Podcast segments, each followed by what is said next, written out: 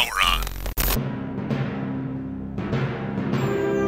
The following is a presentation of the Sovereign Tech podcast feed.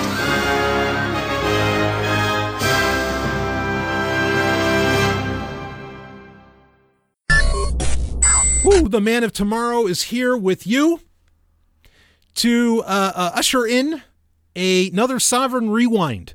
Um, I hope that you've all been enjoying, and most of the feedback I've gotten is that you have, uh, that you've all been enjoying this uh, jaunt down uh, down memory lane of the very early days of Sovereign Tech as we get ready for really Sovereign Tech's future, uh, you know, going into 2022.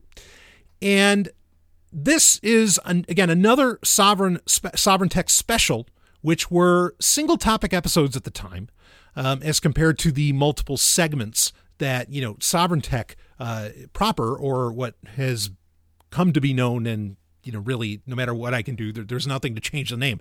Uh, what would eventually be known as Sovereign Tech Prime episodes which are the main episodes of Sovereign Tech uh, you know like it would just be a single topic and might have multiple stories around a single topic but it would be a single topic. This one uh, was believe it or not one of the scarier ones that I had ever done, um, and had gotten a lot of response back in 2013 when it was released, and most of it was not positive. Uh, my argument. So the the name of the of the special is uh dolphins question mark. So the first one I did was about Bitcoin, which you might have heard that this past week during its re-release. Um, again, that one not controversial. You know, no one else, or very few, I should say, very few people were, especially you know, podcasts and tech podcasts, were really talking about Bitcoin. There were Bitcoin podcasts that were about Bitcoin and cryptocurrency only, but like a broader tech podcast, the conversation around Bitcoin was usually a matter of derision or silence. Um, so Sovereign Tech was a bit ahead on that, and um, you know, but so, but there was no, I didn't really get any negative reaction to that. There was, you know, some people wanted to correct a couple things and blah, blah, blah, and all that's fine. Um, but this one, oh boy, did people not like this one about dolphins. And the whole point that I was bringing up was that I, and I hate to use the word believe because I don't think it's believe. I think it is a matter of fact. And I still think in 2021, you know, almost 10 years later, I still think it's a matter of fact that dolphins are a sapient species. Now, I'm always pretty clear on my use of terminology on sovereign tech. Um, I don't like to use lots, lots of creatures, lots of animals, lots of things are are sentient. Okay, um, you know, like I think a lion is is sentient. Um, a mouse is sentient. There's lots of things that are that are sentient. Sapient on the other hand, is the rare thing. Sapience is a, a self awareness. Um, it is the ability, my definition of, see, okay, so my definition of sapience is an animal or a life form that can act outside of instinct, that can act outside of its, shall we say, biological or whatever, not just biological or whatever, programming. That's sapience. Okay sentience it, you know is is something that that can act and react based upon its instincts or its programming. But that's very different. Like humans are sapient. Of course that's you know like we're called you know our, our species we're homo sapiens right? Which sapiens means knowing okay? It's referencing that self that self-awareness that self-knowledge. So that's why I oh I'm very particular, and I bring this up in this episode. I'm very particular about use about what term to use, and that, and anything that can act outside of its programming slash instincts is sapient, not sentient. It's sapient.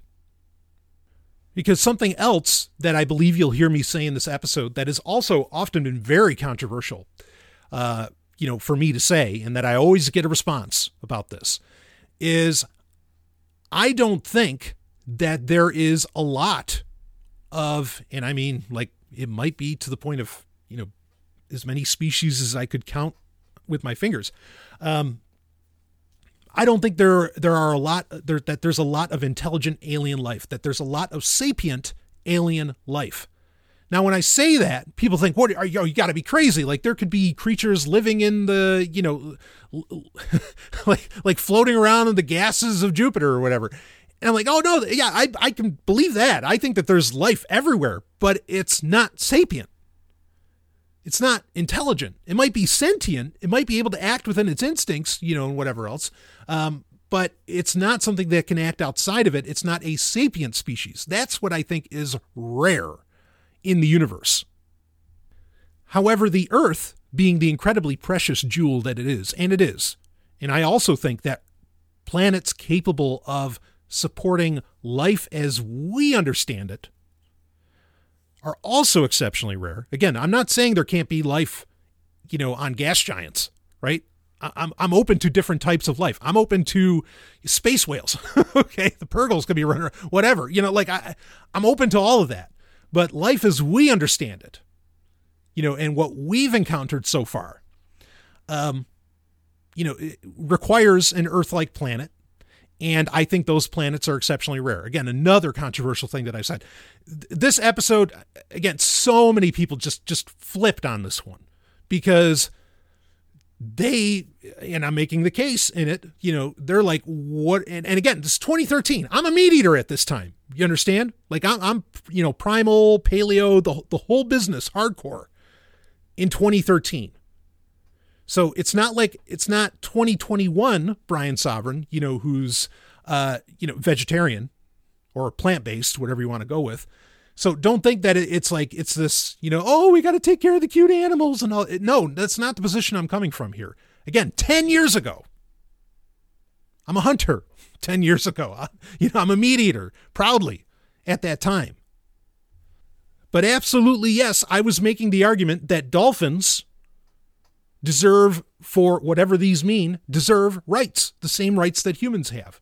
Now, I'm not going to spend time here, you know, in this opening to talk about, well, do rights exist? Well, they don't. But regardless, in whatever way you think humans deserve respect, in this episode 10 years ago, as a meat eater, I'm arguing that there are animals on this, there's animal life on Earth that deserves the same respect that human beings do.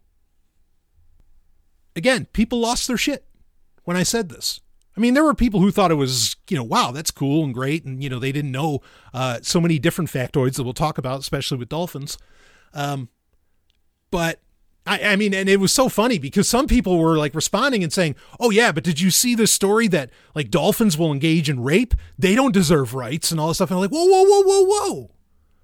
You know, and, and, and I don't know if I said it in this episode, but I know I would respond to it later on in Q and A's or whatever it was. Um, you know, because I, I, instantly like responded to the person, said, "Whoa, whoa, hold on," but the you know rape requires a lack of agency, which is a non-instinctual choice.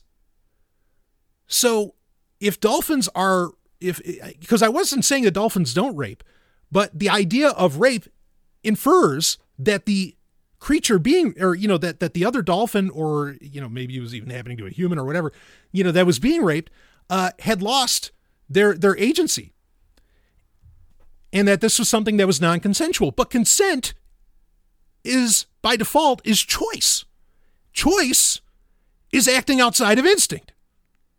So so you see what i mean? Like like c- complaint saying that dolphins do, you know uh, uh don't don't deserve rights because they rape, you know, because they're some kind of terrible creature, is actually proving my point that no, they do deserve rights because clearly they can choose. And especially if the definition of freedom is the ability to choose, then guess what deserves freedom? Dolphins. So, um, you know, maybe this will kick a, a, a, you know a, a little bee's nest. I don't know uh, today in 2021 as well.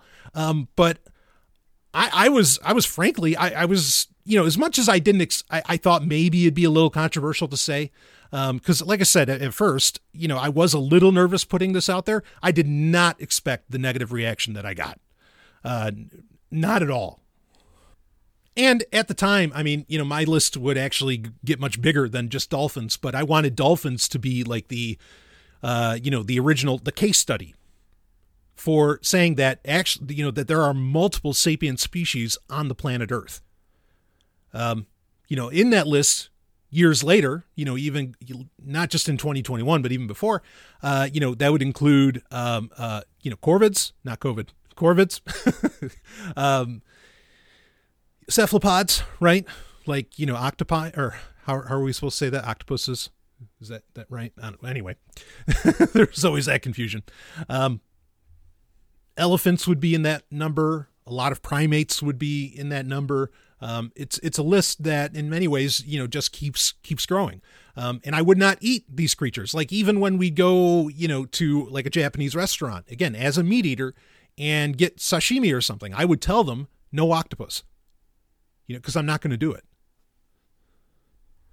And I mean I could go so far as to say I you know again the Dolphins were the case study to show that multiple sapient species could evolve on a planet, you know, on the same planet. Um, I think I would get into the point in this where I would talk about that, you know, like you think that, you know, people think that dolphins are primitive. Maybe that was a fucking choice. You know, who knows millions of years ago what dolphins could have been, you know, capable of. And, you know, maybe they went through some kind of underwater industrial civilization and they said, fuck it. And before you think what I just said is crazy, listen to the episode, please. And allow me to make my case even 10 years ago. But again, once you, you know, once there's this acceptance that dolphins are sapient and deserving of quote unquote rights, um, you know, that, that kicks the door down. A door to a room full of many questions. And really, you know, uh, um, many, many uh, uh, burned assumptions, in my opinion. And it starts leading to questions of what else? What other sapient life forms either exist or existed on this planet? How far does that conversation go? Because that could go pretty fucking far. But if you're to ask me, so what's updated in this for 2021? Speaking of things going far, um, I'm actually very much to the point that well, and and this isn't new, but I've brought this I've brought this up over the years, and it's a conversation we're going to be revisiting. Um, that really a lot of talk around species is in its and a lot of this classification around species is in itself a failure um, because i firmly think again i don't want to say believe because I consider it fact, that there is not just Homo sapiens sapiens. There are different types of humans walking the earth right now, maybe sitting right next to you. Okay, that's nice that like your seed's compatible, but that might be about as far as that goes. Medicine fails because it treats things at an average And that treating of the average, I think, maybe just in the long term future, but maybe even in the near future, can have results that are disastrous. There are many cases throughout history where, because, say, this group over here had this genetic defect or this mutation, and then this group over here did not, and a disease kills one group, but it doesn't kill the other, um, the fact that it didn't kill the other and then that, you know, group you know bred on right uh, and and grew in population is what allowed humanity to make it as far as we've come multiple times where this has occurred. It's occurred with the vikings. It's i mean and, and we're finding out more as you know we do like uh, essentially um, archaeological medicine you know uh, looking back you know what the egyptians went through and you know doing forensics around that. And I am incredibly concerned that today, you know, uh, uh, medical science thinks that it can create a catch all, you know, cure that works for everyone the same way for something that has come along. And that could theoretically be preventing the real cure, the real immunity to come to fore or it could be just you know not just not not just keeping it from coming to fore, but also uh, destroying some people's natural immunity to things because you're causing their you know immune system to react alternatively to to its programming which could be beneficial to the individual. And that's really it is that medicine does not consider the individual. It considers the herd. That's a problem. That's where i'm at. So like here i'm making in this episode i'm making this argument for an entire species that it could be sapient. But ultimately you know like all all attempts at classification really in the universe fail. It's just a way to allow us to think further you know? But but at, at the end of the day like everything is unique. You know even you know different grains of sand are unique from each other. And you know in a perfect world if we had the capacity you know the the the brain the mental capacity for this you know everything would have its own classification right? But i get it. You know there, there there's issues with the ability to think in in doing that you know because you just spend your whole life classifying things instead of actually thinking about things but in the 21st century, we're at a point where I think we could start breaking down the species uh, uh, business a bit to where we could have, you know, different classifications. But, you know, the system doesn't like that, right? The, the legacy system doesn't like it. They, they like to have everything in neat little boxes because neat little boxes allow you to control. Well, we don't. Every individual is just that an individual, and you should not fit into any box frankly, even a species box. Especially at a time when, you know, people are banking hard on, well, is the immune system going to work for this or not? You know, like there, there's two great mysteries, particularly with human beings. The two greatest mysteries, and I mean scientific mysteries, around human beings. The first one is, I'm sure everybody can guess, consciousness, the hard problem of consciousness, right? Like, how what is consciousness? How the fuck does it happen? Blah blah blah blah blah. Which speaks directly to i guess what we're talking about here with dolphins in this uh, you know in this special. But the second one that's almost as mysterious as consciousness and that we don't fully understand and that honest doctors and scientists will readily admit is the immune system. The immune system not just of humans but really of everyone or you know of every every every creature that has one. Um, the immune system is an absolute mystery on how it works. Your immune system's a genius. Your immune system could theoretically adapt to any invader. And you know, our researchers have no idea really why that is and how that's possible. Like it's amazing. It's almost like you have a Turing complete computer inside of you that is your immune system that you know, given just the right circumstances, can figure out anything, how to solve any problem. And just as no two persons' consciousness are the same, I would argue no two persons' immune system is the same. And in many ways, what allows us to live are our immunity, our immune system, and our consciousness. And if those are individual for everyone, then there is no such thing as a species, right? Not in what lives, or what we define as life. So in 2021, my opinion on all of this that I'm about to talk about in the Sovereign Rewind from 2013 about dolphins and sapience uh, has only been even more fine tuned. Uh, the list has grown, certainly, in what I consider sapient, um, but also the concepts themselves, you know, around uh, around species and other things, uh, has gotten incredibly granular and more uh, independent and individualistic. And these are not even new ideas. A lot of what I'm talking about is, is not new. Other people have thought about this, you know. Um, in fact, it's very egoist as well. But that's where I'm at in 2021. And I promise you that these are discussions we're going to have because they matter, they're important. And in fact, I think they matter more now than they ever have in history and I think you can imagine why. But let's go back to 2013, where a much younger Brian Sovereign, not yet Dr. Brian Sovereign, but that would be a couple years later, but uh, but we're very young, or a much younger Brian Sovereign, uh, had some things to say about dolphins. I'll let this episode ride out. I'll see all of you whoo, on the other side.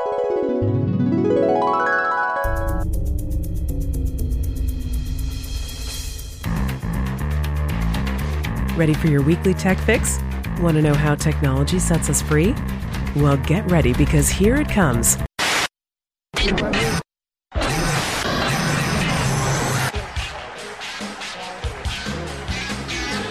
Tired of boring specials about history, science, and technology?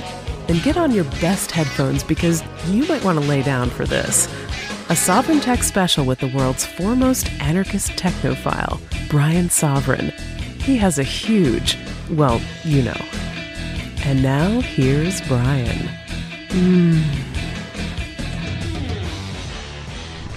That's right.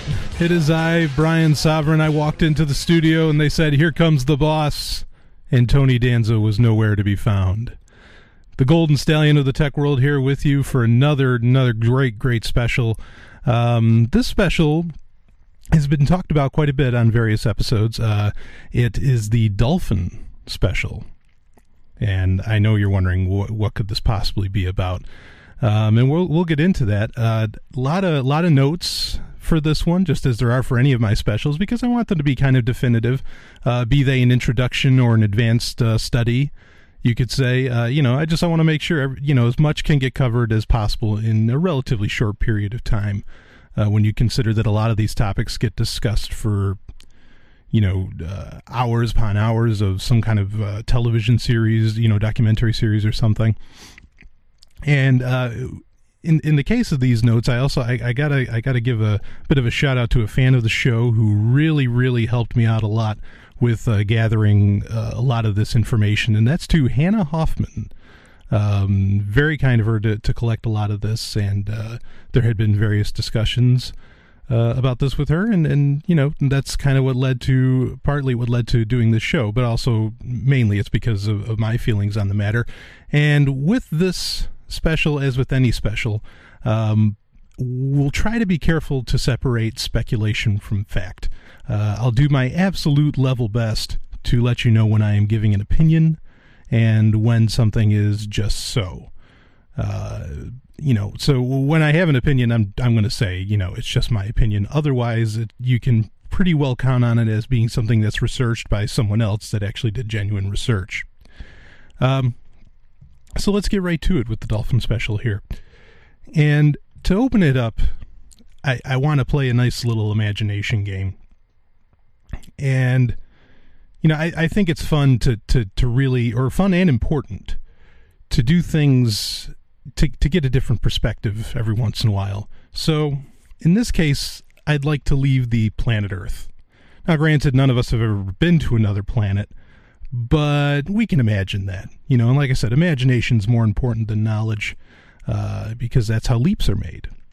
And so let's let's imagine that we're visiting another world. You know, some somewhere in the solar system, since you can't travel faster than the speed of light. It doesn't matter what any science fiction book or movie says. Uh, you know, you just can't. I mean, I, I subscribe to M theory, membrane theory, but really, even that doesn't allow you to travel faster than light. Anyway, so somewhere in the solar system, let's say Europa, which is uh, the moon of Jupiter. And Europa's kind of famous because it has water on it under its ice layer, and a lot of people think that you know it could support life. And then there's been books that have kind of talked about that, like 2061 by Arthur C. Clarke. And so there, there's water underneath the ice, ice layer. That's where something really could live, at least that we can easily imagine. So let's say it's an underwater species that lives on Europa. Uh, it's you know intelligent life it, it, it's created homes. Uh, it has culture. It has a language. I mean, it's a language, granted, very, very different from ours, but it has a language. Uh, and wonderfully, this intelligent life has wild, rampant sex, and even used some of the natural resources around, whatever those may be, uh, as sex toys. I mean, that's pretty advanced to my mind. And, you know, the species, it shows clear signs. It knows what pain is. It, clearly knows what love is. It knows what violence is. And it may even kill, uh, perhaps within its own species, uh, j- just like humans do. But this species understands what medicine is, and it teaches its children how to use various tools, thus, it has culture. Uh, again, made from readily available sources, whatever those are on Europa. And you know, you can tell they're a tribal culture that sometimes argues with other tribes. You know, there's little scuffles. but then later they can make friends and with other tribes and they kind of come together they they have an understanding of cooperation and peace you know and they're not just doing some instinctual reactions uh now i mean take all that into into account and and maybe they even have some you know who knows what else what else they have. But th- those are just the things we could see over the over the decades of say studying this this underwater intelligent life on Europa. What would we do with a species that we discovered like that? Would we kill them hunt them eat them? Would scientists have the right to kill one and you know t- so that or or take one captive so that they could do studies on it? You know again they're they're showing every possible uh you know cultural conscious action that humans do. And I mean, who knows? They might even be doing abstract math. You know, what would we do with that extraterrestrial life? Forget that it's extraterrestrial life for now. But again, what will we do with that evidence that we observed? And would we give that European life, that underwater species on Europa, the same respect and principles that we want to be treated with as humans? So let's bring it back to Earth. Now, with this special, there, there's there's an ideal, an idea, uh, a theory called anthropocentrism. I've mentioned it on Sovereign Tech before, and if you subscribe to that, maybe you're going to want to turn this off. Uh, anthropocentrism is the position that human beings are the central or most significant species, you know, more so than animal species, or the assessment of reality through an exclusively human perspective. I mean, this this just isn't going to interest you, uh, in, in in my opinion. And or maybe you know you have an open mind and you and you're willing to listen because the conclusions won't come till the end. The bulk of this is just going to be a laying out of facts. But just fair warning, you know, if if humans are the apple of God's eye, this special might not be for you. Uh, so let's let's go further in. So we're back to Earth now. We talked about that imaginary species on Europa, and you'll see the relevance as we go along. You may already know where I'm going with this, but let's do it anyway. Let's make it official. Let's lay it out. You know, like proper science should and would. Um, I want to say this first off. If you did get the idea, you, you know, of what this is about, no one, not me, and I don't know anybody though well maybe there's somebody out there but no one's saying that dolphins are superior to humans. Granted i talked about anthropocentrism. Nobody's saying that dolphins are superior to humans or that they're somehow you know they're more philosoph- philosophically enlightened than humans. This isn't some noble savage business uh, or even that they're more intelligent than humans. Whatever. I mean that's not being said here. Uh, and crazy ideas like that you can telepathically talk to a dolphin you know and and I, I know that's a harsh judgment, but really, that that's so far out there. No, that's that's not what any none, nothing like that is going to be discussed here. So keep that in perspective. No one's, you know, th- those those are the none of that would be an opinion, and that's an opinion. I do not share any of that. Okay, I'm just going to try and stick with the facts. So, dolphins let's go. This is the first article I want to read. I'm going to read a, a couple articles throughout this. Uh, this one's from Scientific American, and it's by Kate Wong, and the article is Dolphin Self Recognition Mirrors Our Own. It's a pretty funny pun because the bulk of this article is talking about how when a dolphin looks in the mirror, it knows who he or she is. It knows, you know, it, it doesn't just know it's a dolphin, it knows that they're what they are, you know, who they are much like you would know that you're not uh, Jack Black, you're whoever you happen to be. And here we'll go with the article. Whether we're assessing our physiques or checking for food stuck in our teeth, most of us consult a mirror regularly to make sure we appear the way we expect. Though it may seem an unremarkable feat, the ability to recognize oneself in the mirror is actually exceptionally rare among animals. Indeed, only humans and their closest kin, the great apes, have shown this capacity, suggesting that factors specific to great apes and humans drove its evolution. Findings announced today in the early online edition of the Proceedings of the National Academy of Sciences, however, indicate that we and our primitive relatives are not alone. According to the report, dolphins, too, exhibit uh, mirror self recognition. To test for dolphin self awareness, Diana Reiss of Columbia University and Lori Marino of Emory University expe- exposed two bottlenose dolphins to reflective surfaces after marking the dolphins with black ink, applying a water filled marker uh, sham marking, or not marking them at all. The team predicted that if the dolphins, which had prior which had prior experience with mirrors, recognized their reflections, they would not show social responses. They would spend more time in front of the mirror when marked, and they would make their way to over to the mirror more quickly to inspect themselves when marked or sham marked. The experiments bore out all three predictions in both dolphin subjects. Moreover, the animals even selected the best reflective surface available to view their markings. They wanted to look their best. You know, they wanted to make sure. They wanted to, the clear picture. I mean, this is vanity that they're discussing here, uh, which, again, another clear sign to me of extreme intelligence. Not superior intelligence, just very intelligent. Intriguingly, whereas chimpanzees take interest in marks on fellow chimps in addition to marks on their own bodies, the dolphins focused on themselves. Dolphins pay may pay less attention to marks on the bodies of companions because, unlike primates, they do not groom each other, the researchers write.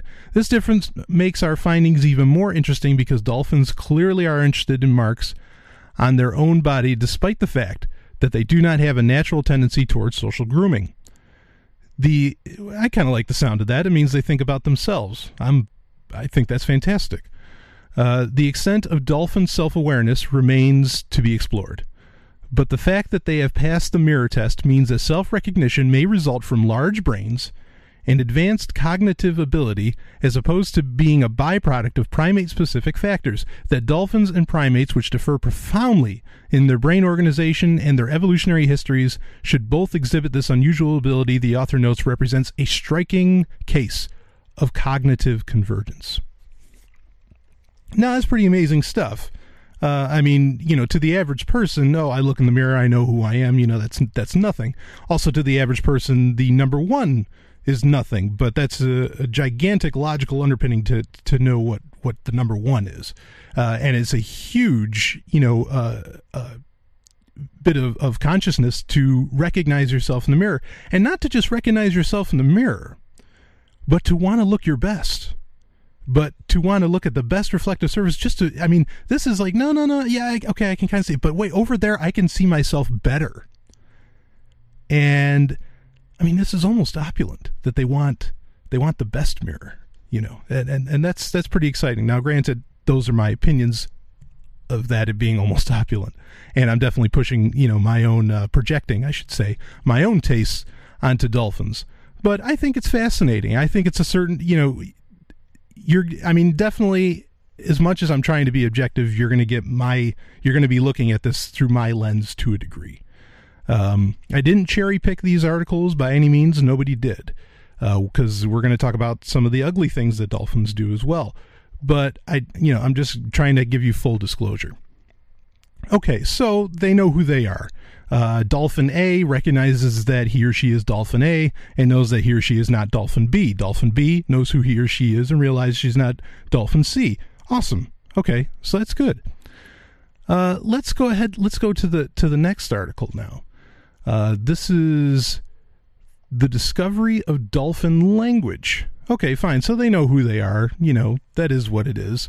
Uh, but can they talk to each other? Do they realize? You know, can they communicate more than just sight and, and other kind of signals, you know, that, that they recognize who each one is. And this article, this article is from uh, uh, wakeupworld.com, and the all all these links will be in the show notes as well as I'm going to have videos that you can watch uh, you know, that, that I'll link to in the show notes as well. Um, the source, wakeupworld.com, you know, you might think, oh, what, what kind of source is that? Sounds crazy.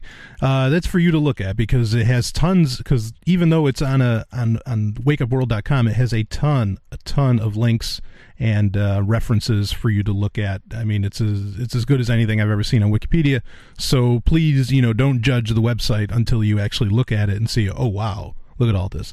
And this is an exceptionally long article, so I'm not going to read the whole thing, but I want to I want to hit the bullet points on it. And again, uh, go to the show notes, go to sovryntech.tumblr.com, go to uh, uh, the Facebook page for Sovryn Tech, S O V R Y N, Sovryn Tech, and you know, and you can look into this for yourself.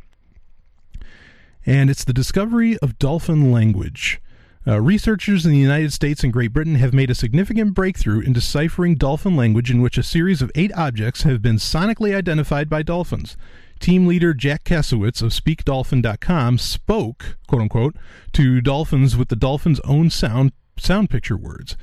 Dolphins in two separate research centers understood the words, presenting convincing evidence that dolphins employ a universal sonopictorial language of communication.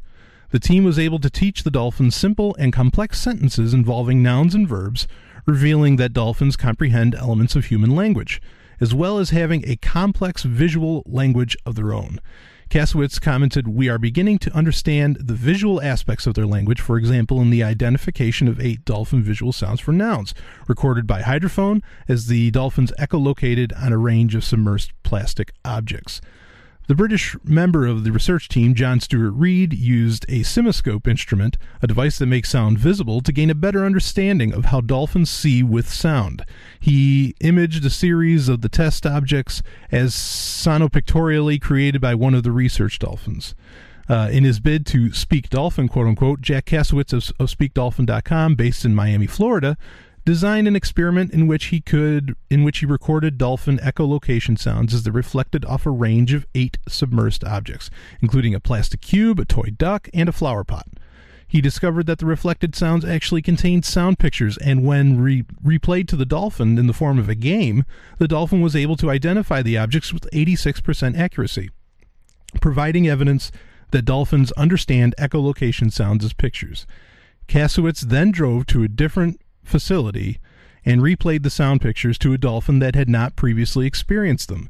The second dolphin identified the objects with a similar high success rate, confirming that dolphins possess a sonopictorial form of communication. The, what this article is saying is that they all recognize the same thing. A is A, according to dolphins which that's more brilliant than most humans I can even think of. Uh, sorry. Anyway, uh, it has been suspected by some researchers that dolphins employ a sonovisual sense to photograph and sound. Uh, a predator approaching their family pod in order to beam the picture to other members of their pod, alerting them of danger. In this ser- in this scenario, it is assumed that the picture of the predator will be perceived in the mind's eye of the other dolphins. When Reid imaged the reflected echolocation sounds on the CymaScope, it became possible for the first time to see the sonopictorial images that the dolphin created. The resulting pictures resemble typical ultrasound images seen in hospitals, Reid explained. When a dolphin scans an object with its high frequency sound beam emitted in the form of short clicks, each click captures a still image similar to a camera taking photographs. Each dolphin click is a pulse of pure sound that becomes modulated by the shape of the object. In other words, the pulse of reflected sound contains a semi holographic representation of the object.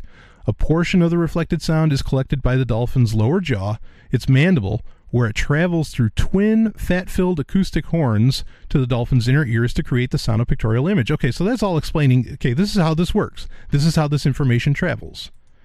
Uh, you know, very, very little different. Well, actually, very different, but in principle, very similar to how your eye connects to your brain. The precise mechanism concerning how the sonic image is read by the cochlea is still unknown, but the terms present the team's present hypothesis is that each click pulse causes the image to momentarily manifest on the basilar and tectorial membranes, thin sheets of tissue situated in the heart of such cochlea. Uh, okay, we will skip ahead here a bit just to just to get back into it um, because it, it, gets very technical. So, uh, as a result of of Reid's biocymatic imaging techniques, Kassewitz, in collaboration with research intern Christopher Brown of the University of Central Florida, is beginning to develop a new model of dolphin language that they are calling Sonopictorial Exoholographic Language, or SPELL. That's clever. Um, and let's see, David M. Cole, founder of the Aquathought Foundation, a research organization that studied human dolphin interaction for more than a decade, said Kassewitz and Reid have contributed a novel model for dolphins' sonic perception, which almost certainly evolved out of the creature's need to perceive its underwater world when vision was inhibited. Several conventional linguistic approaches to understanding dolphin communication have dead ended in the last 20 years, so it is refreshing to see this new and highly nuanced, nuanced paradigm being explored. We'll talk more about dolphin language when we get back with Sovryn Tech. And uh, it is I, Brian Sovryn, and it's a pleasure having you. I hope you keep listening.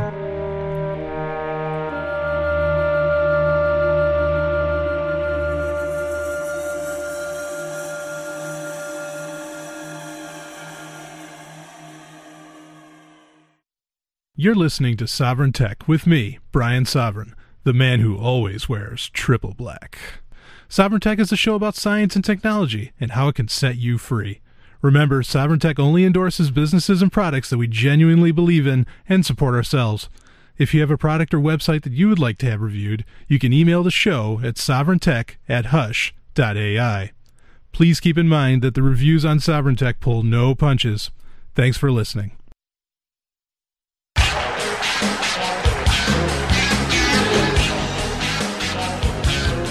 We are back with more Sovryn Tech. It is I, Brian Sovryn, and we are in the smack middle of our Dolphin special. And to find out what exactly that is, keep listening. Um, okay, we were talking about dolphin language and how it works, and what a lot of studies have found is that they have a very specific language. They understand you know, and, and it's not like a, a, language that, well, this person thinks it means this, uh, you know, this dolphin thinks it means this, and this dolphin thinks it means this. No, they all recognize the same language. So it is a unified, codified language that they all that they have, um, and that works. And so this is being recorded. It is a language based upon, uh, just in summary, is a language based on much uh, uh sound, as you know, and sight. It's based on all of that. It's also based on a degree of sonar. Uh, so there's like some feeling involved with it too. Either way, you know, it, it's language. Um, even as regardless if it's alien from Mars, it is language. Um, the human capacity, we'll go on with the article here. The human capacity for language involves the acquisition and use of a complex system of vocal sounds to which we attribute specific meanings. Language, the relationship between sounds and meanings, evolved differently for each tribe of humans and for each nation. It is generally believed that the human language faculty is fundamentally different from that of other species and is of a much higher complexity. All true. The development of vocal language is believed to have coincided with an increase in brain volume. Many researchers have wondered why dolphins have brains, uh, brains comparable in size with those of humans, considering that nature creates organs according to need. The Kassewitz team's findings suggest the large dolphin brain is necessary for the acquisition and utilization of a sonopictorial language that requires significant brain mass. Uh, so it's comparing the idea that, well, humans had to have a large brain partly to communicate, and it's saying, well, so do dolphins. That's the same reason they have brains that, in many cases, are bigger than ours. With the article, dolphins enjoy constant auditory and visual stimulation throughout their lives, a fact that may contribute to their hemispheric brain coordination. The dolphin's auditory neocortical fields extend far into the midbrain, influencing the motor areas in such a way as to allow the smooth regulation of sound induced motor activity as well as sophisticated phonation needed for production of signature whistles and sonopictures. These advantages are powered not only by a brain that is comparable in size to that of a human, but also by a brainstem transmission time that is considerably faster than the human brain. Kassewitz said in closing, our research has provided an answer to an age old question highlighted by Dr. Jill Tarter of the SETI Institute. SETI is the uh, Search for Extraterrestrial Life. Are we alone? We can now equivocally answer, unequivocally answer, no.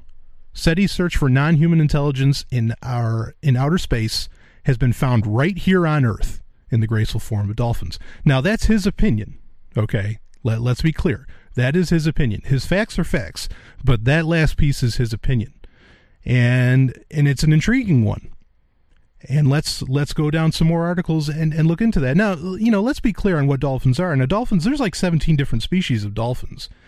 Uh, and they range in size, even like the orca, you know, the killer whale. It's it's a misnomer that it's the killer whale because it's actually a dolphin, uh, and, and, and a very deadly predator at that.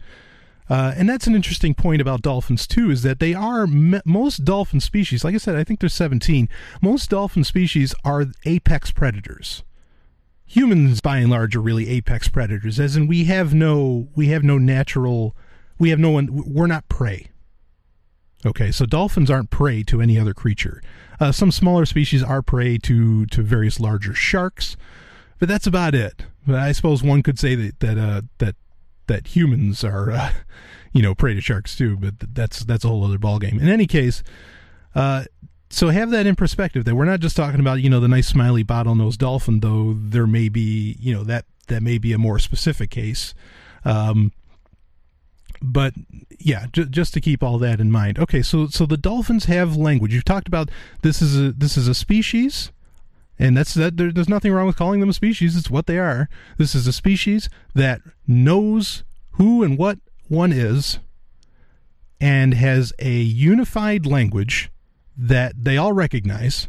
Wherever the dolphin is from around the world, you know, it, it can use it uses the same the sonolocation language and so let's you know let, let's go further into this. Um, does a dolphin? Okay, fine. So it can talk. It knows what it is. It can talk.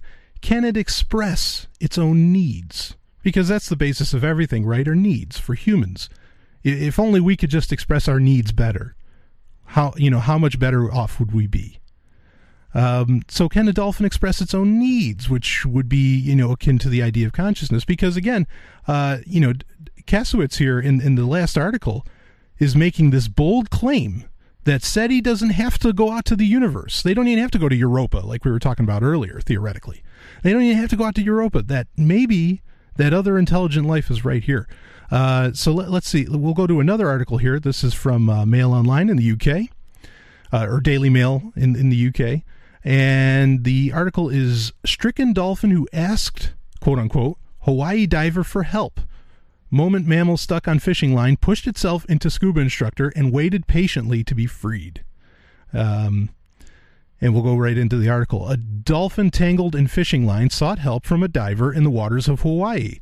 The amazing encounter on January 11th, uh, this would be of this year, this was just a few days ago, was captured on video and the in 2013. It was captured on video and the diver Keller Laros spent the better part of eight minute, minutes tending to the needy mammal who readily accepted the help. Mr. Laros was leading a group of snorkelers for a manta ray dive experience off the Big Island's Kona International Airport when the dolphin squealed out. The diver explained, The way he came right up and pushed himself onto me, there was no question the dolphin was there for help. Uh, the group were enjoying aquatic sights when suddenly they heard a dolphin cry, and the bottlenose dolphin swam, swam in their direction. Mr. Laros told KITV how he soon noticed that the dolphin's movements were inhibited because it was entangled in fishing line and a hook was lodged in its pectoral fin.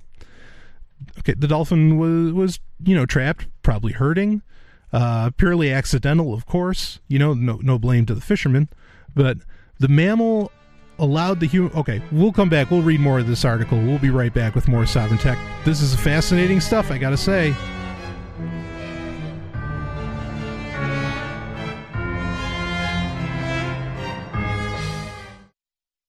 Are you ready? I've never seen anyone so treated like a a god in my life. Brian Sovryn as guest co-host tomorrow night, and so that should be a good show on that note, uh, what we just added Brian Sovryn. Okay, we haven't. Oh, is he good? He's been in the audience. He's, oh, he's yeah, certainly got opinions on things. Yes. I'm so close to being like God. No one is above me. Okay, absolutely no one. I don't take orders from anybody, and uh, I mean that that's how much closer to God can you get? Is there anything he doesn't do better than everyone else? Oh, that's just his way of talking. He's one of the best. Break it down. Catch Sovryn Tech, the show about technology and how it can set you free with me, Brian Sovryn. That's S O V R Y N at soundcloud.com slash sovryn tech.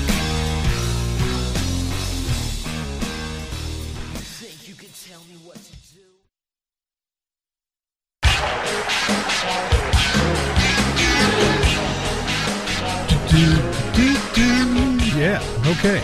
We're back with more Sovryn Tech. We're in our dolphin special. Uh, and that doesn't mean a dolphin is on the menu. No way. Uh, interestingly, though, it's one of those animals that is rarely eaten around the world. Um, because I think Japan, and even in Japan, where, where it's it's some kind of like holy Shinto way of eating a food. Um, very few Japanese have actually had it. It's it's still a rarity there. In Peru, it's kind of popular. I guess they call them sea pork, but that's about it. it it's one of those again one of those strange animals that just most people don't eat. Um, anyway, we were talking about a dolphin off the coast of Florida that got caught in a hook, uh, a fishing line, you know, and a hook got caught uh, in it. And it went to a team of divers. It saw divers over there. The thing cried out and went over to some divers and just kept pushing itself against it. And the, the, the diver that, that it went to was saying it was like the thing was asking for help. And so we'll go on with the article here. The the mammal, referring to the dolphin, allowed the human to work to help the dolphin break free. The, the human was was the diver was taking the hook uh, out of the dolphin. I was trying to unwrap it. I got the the line fishing hook out of the pectoral fin. There was a line coming out of his mouth, but the line wrapped around his pectoral fin was so tight that he had cuts both front and aft, said Laros. I was worried if I tugged on it, it might hurt him more. I was able to cut the fishing line and unwrap it. Okay, now picture this with a dog. Uh, like I, I, know, I used to live in upstate New York, and there you'd have like porcupines and things like that that would shoot their quills into a dog's mouth because the dog would attack the porcupine. Try and get those those quills out of that dog's off that dog's face or wherever they were on the dog while it sits there patiently. That doesn't happen. That just doesn't happen. The dog starts to freak out, rightfully so. It's hurting. But the dog starts to freak out. You know, I mean, it's not like a human being when they're going to get their, uh, you know, get stitches or something in a hospital where the human being can relax. Or at least try to relax and be calm and try and, and consciously think to itself, consciously overcome the pain and and be cool so that you know they can get their stitches and be healed.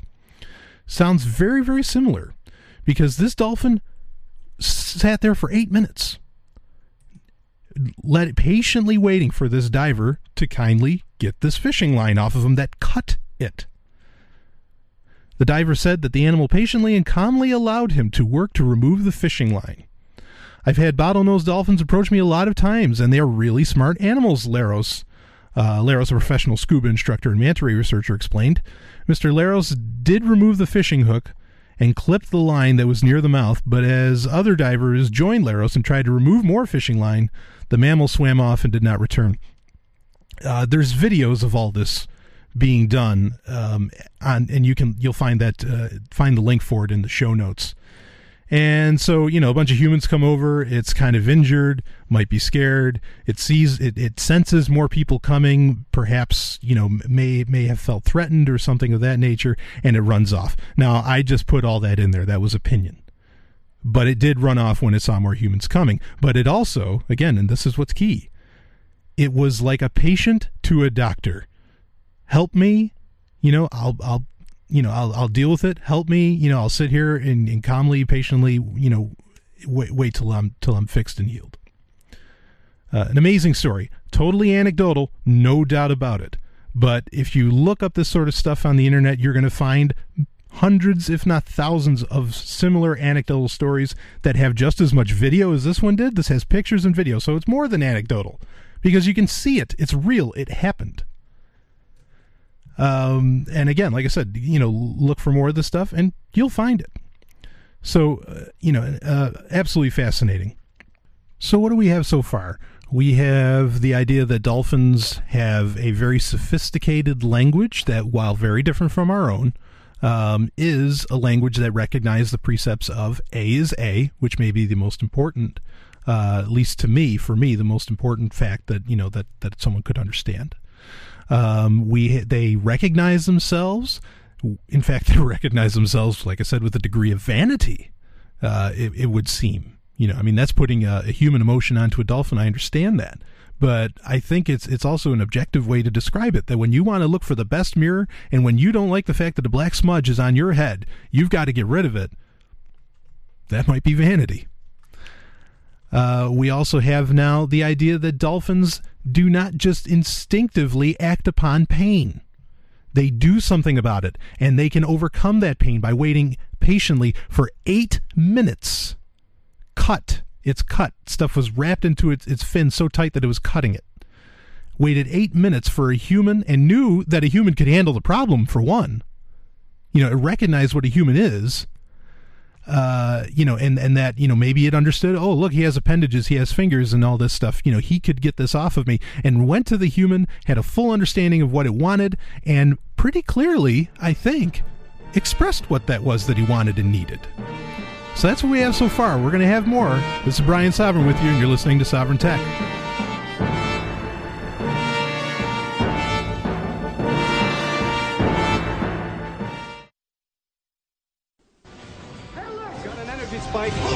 Launch. In the third age of mankind, an age plagued by an evil empire that seeks to destroy humanity. It is our last, best hope for peace. It is Babylon 5. All fighter squadrons launched. Return fire. Well, freeze them! Freeze them! Watch Babylon 5. You can watch Babylon 5 and experience the greatest show in television history. See the entire series completely free by going to the wb.com slash shows slash Babylon 5.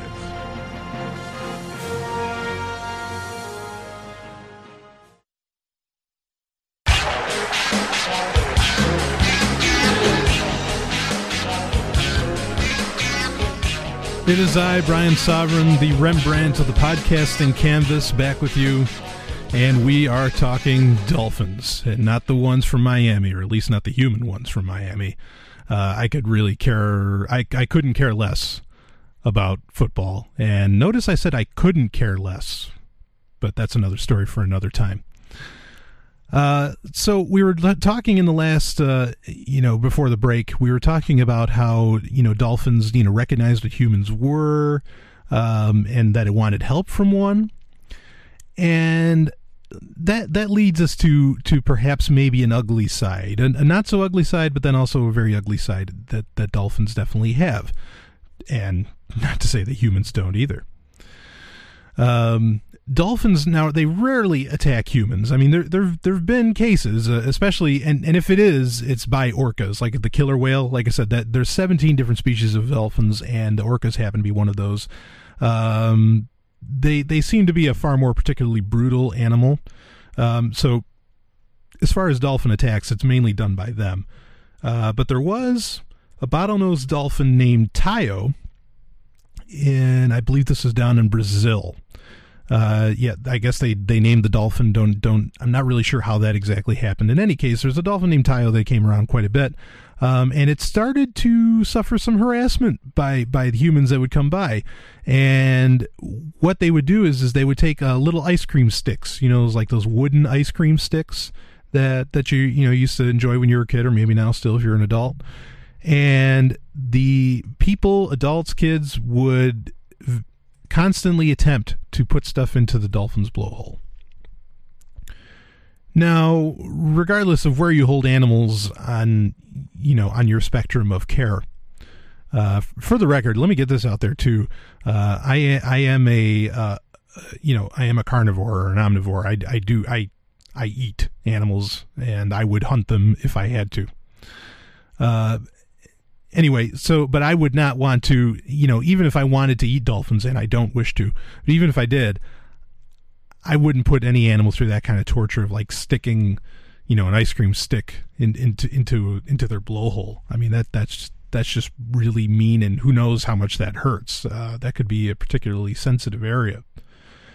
Uh, and anyway, so after this had been done quite a few times, using and who knows what else, uh, Tayo finally attacked the man because of it and uh, the person died from the attack. And that's very unfortunate. Uh, but you have to ask the question was that an animal acting in self defense? You know, I totally understand if you feel, oh, you know, a person died. You know, that is absolutely terrible. And it is terrible. I wish myself, you know, I only have like three principles. One of them is, is that I never want people, a person to die whatever person may mean. I'd never want a person to die. Uh, that doesn't mean there aren't consequences in life. I'm just saying that death is one of the ones that shouldn't exist, or that I would like to go away. Uh, so that that begs the question: Was Tayo the dolphin, who was constantly being harassed and harmed, um, was was that dolphin acting in self defense?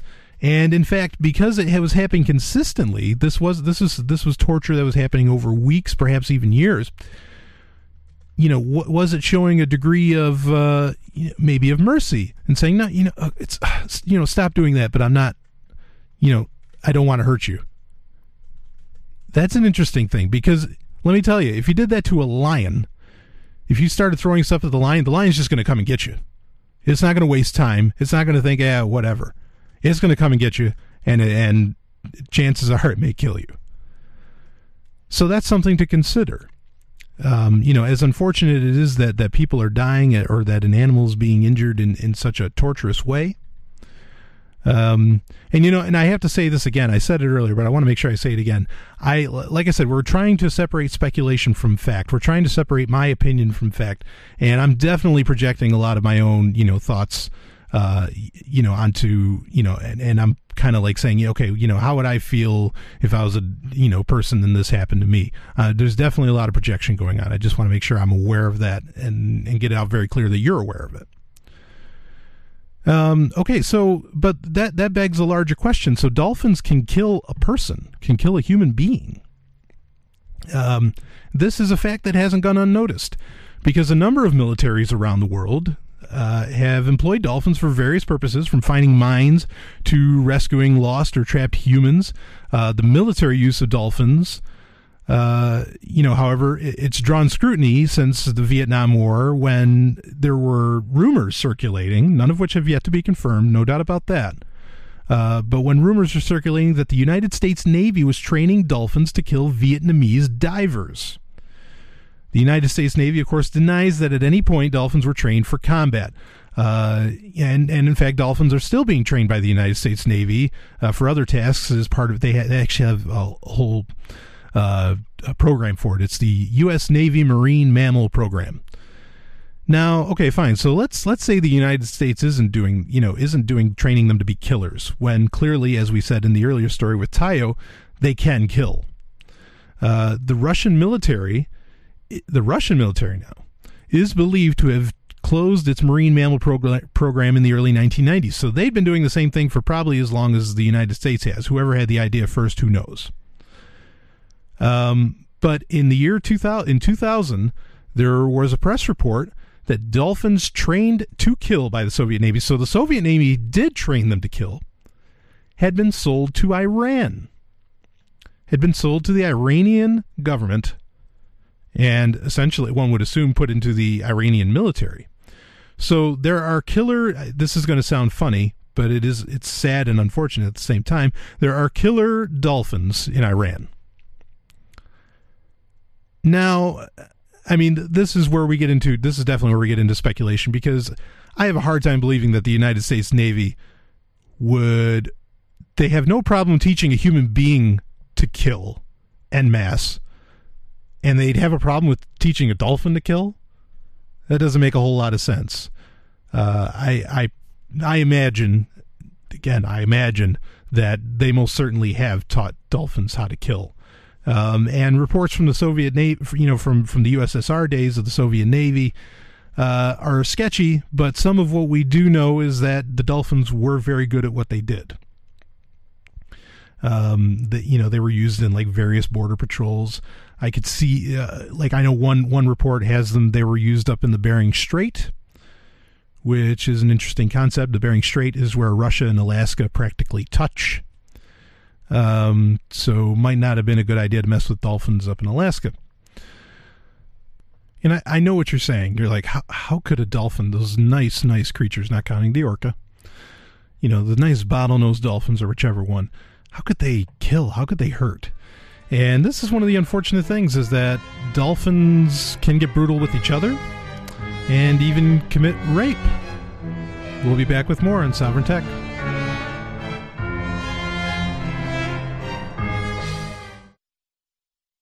What does freedom mean?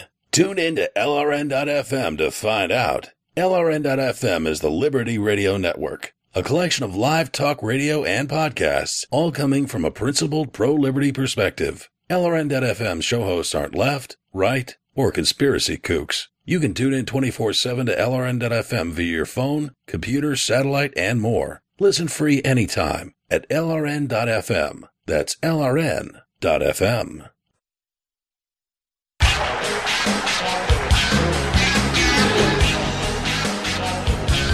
We are back with more Sovryn Tech. And uh, just before the break, we left with a bit of a cliffhanger in that dolphins do rape. Um, this is, you know, I, I mean, I, I don't want to write it off in the statement that so do humans. I think there are a lot of uh, a lot of scientists that would do that, and I don't think that's inherently fair to do.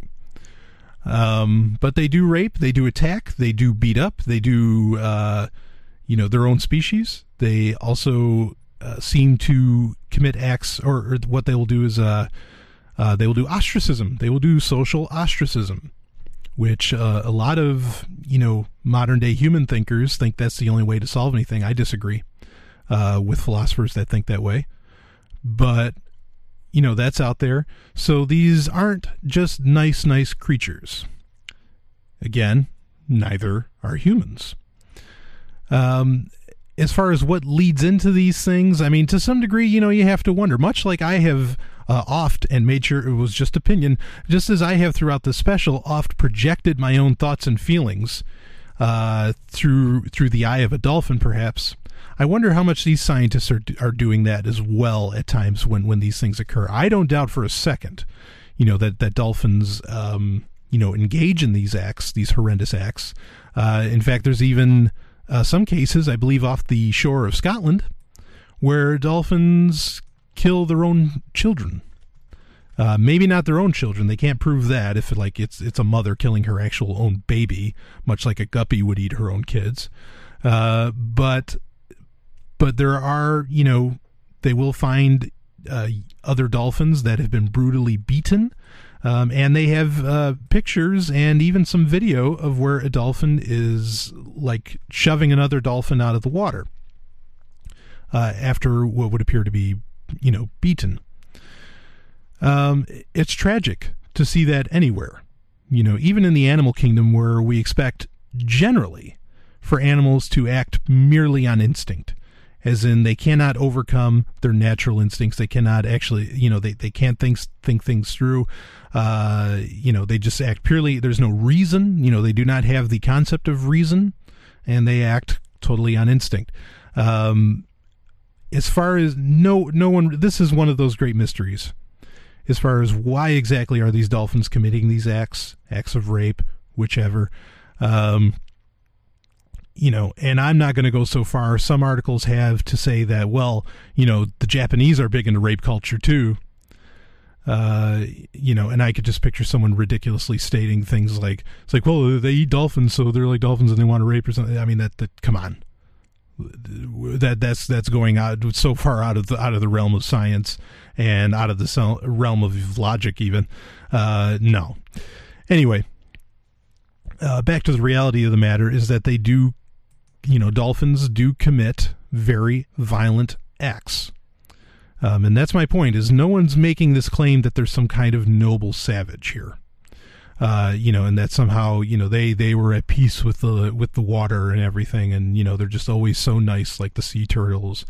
Uh, no, clearly they're they're not that, and maybe that's why the military has hired them because they are such efficient killers.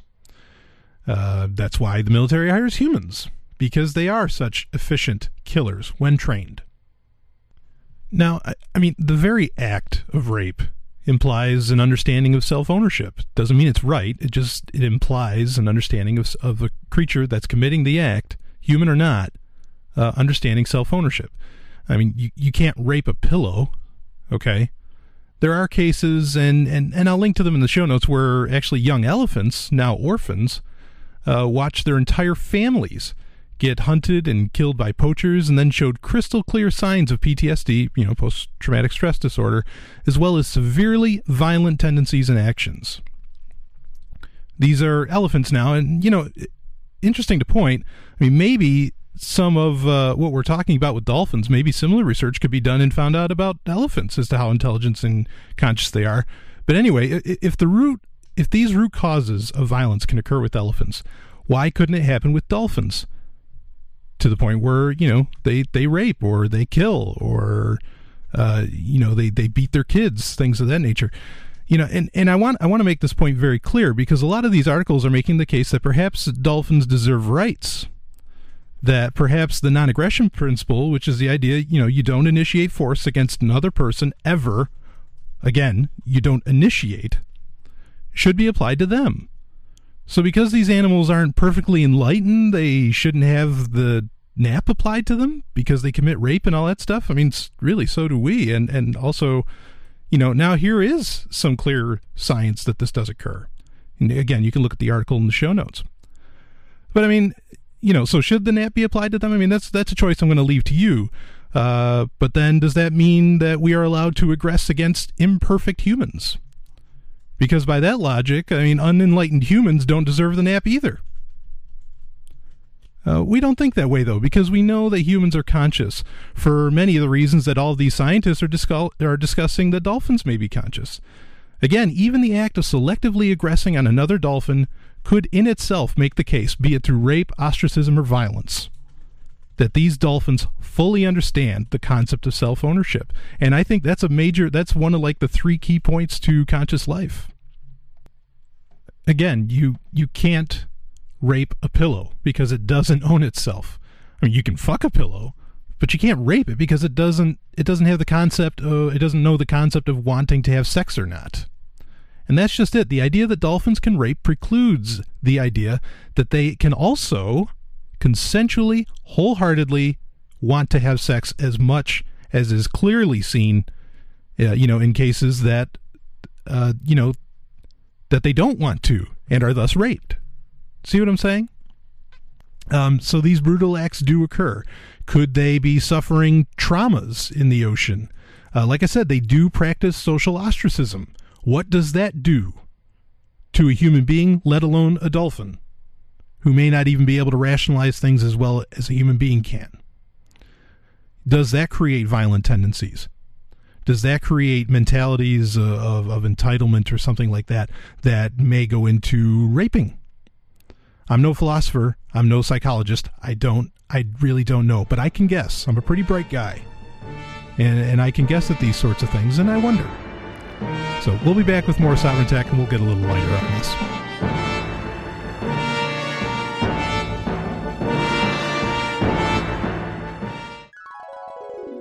Are you searching for a mouthwatering, all natural, sweet, and sticky treat? What if I told you it was also made by a chef who believes in freedom, just like you? You're not dreaming. This is real. Head over to mandrik.com. That's M A N D R I K.com. There you'll find George's famous baklava in classic and dark chocolate flavors. Mmm. To those with special health needs, George's famous baklava also has a treat for you golden delicious low carb, gluten free almond cookies. Order with PayPal or Bitcoins. In just a few days, your sweet treats will await you right at your doorstep. One more time, that's M A N D R I K dot com for George's famous baklava.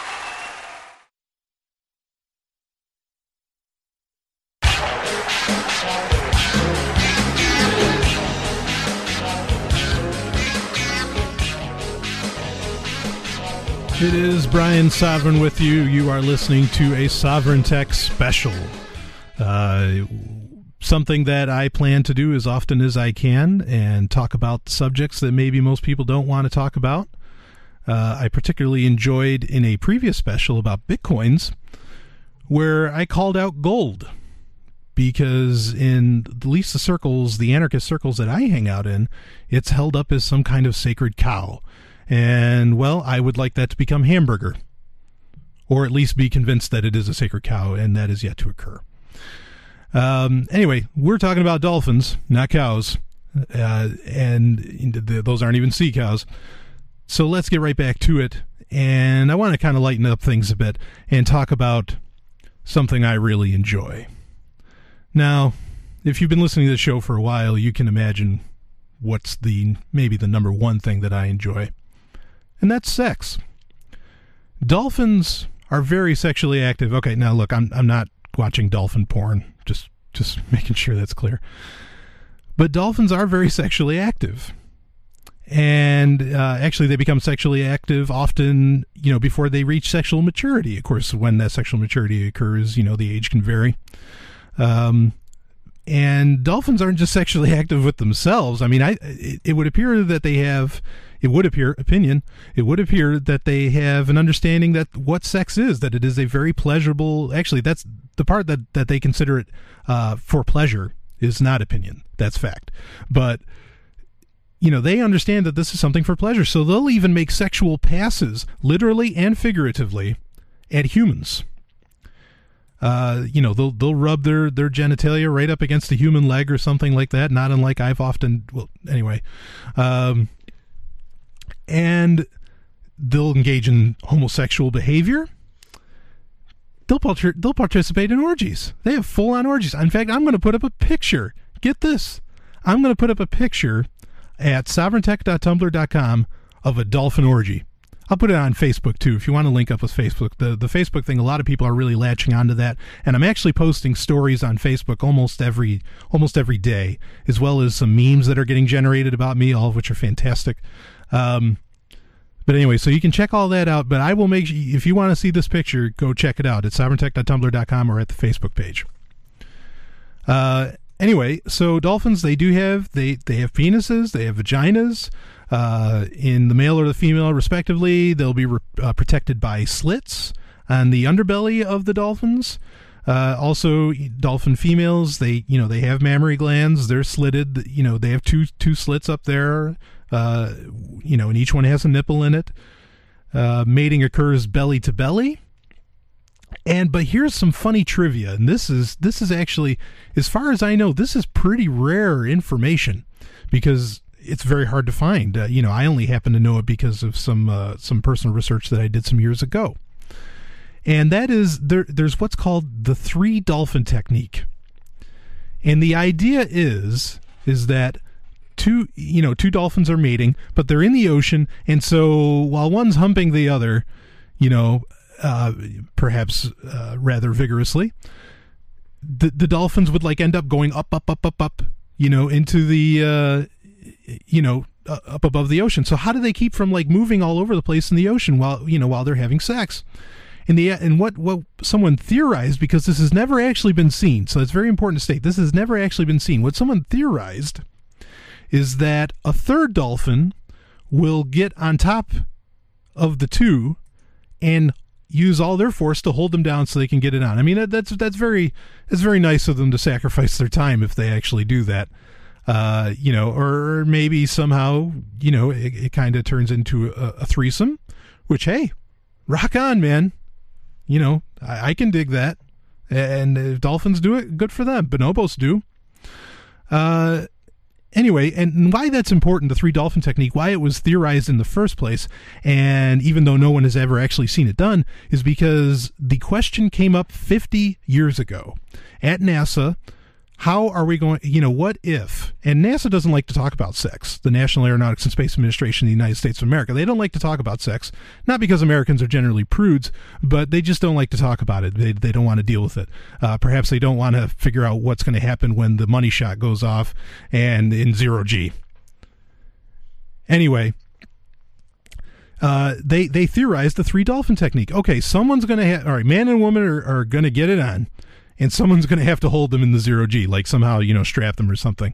And so that's where the whole notion of the three dolphin technique came into play. Uh, I think it's a great idea, but again, no one's ever actually seen a dolphin do it, but I considered interesting trivia, and that's why I brought it up. Um, you know, but bottom line, though, besides primates, dolphins are the only creatures on Earth that we know of so far that have sex for fun. And and and it's not just that. Okay, they don't just have sex for for fun. I I mean, like I said, they have full on homosexual, bisexual orgies. They go all the way. I mean, really, my kind of animal. They they live up to the name animal, you know. But uh, I mean, unfortunately, though, you know, I gotta wonder. I mean, if there are STIs, sexually transmitted um, infections, uh, then probably almost every dolphin has them. I mean, that's how busy these creatures get. Okay. Uh, and it's not just that; it, it, gets it's even better.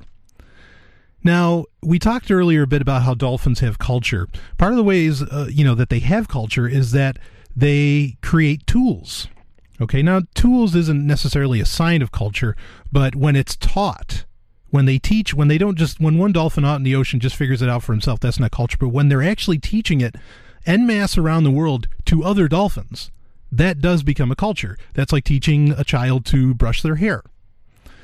Uh, anyway, so they they use sticks and they use stones, and they don't just use them as tools though; they use them as sex toys.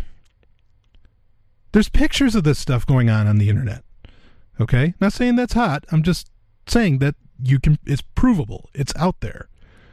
Okay. Now, I mean, to me, this is just to me. What a huge statement. I don't even think the bonobos do that. I don't think the bonobos have sex toys, but dolphins do.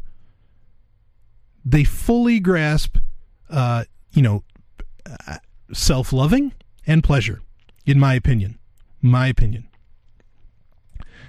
Yeah, because I mean, really, if sex toys aren't a sign of consciousness, I I don't know what is.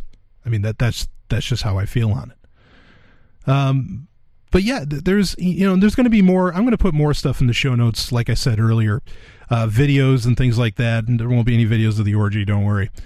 Um, but one of the videos also that you know that I want to mention that that that you'll see is one where they're training the dolphins to do tricks.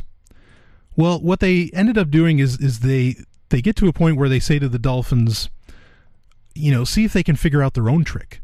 Like, can you know, do they have the capacity to really learn? And lo and behold, in this video, and like I said, you'll see it uh, in the show notes, be it at the SoundCloud page, the Facebook page, or sovryntech.tumblr.com, which connects you to all those pages. You're going to see that they came up with their own tricks. They're creative. I mean, sex toys are creative in and of themselves, but I mean, the you know, they know how to entertain.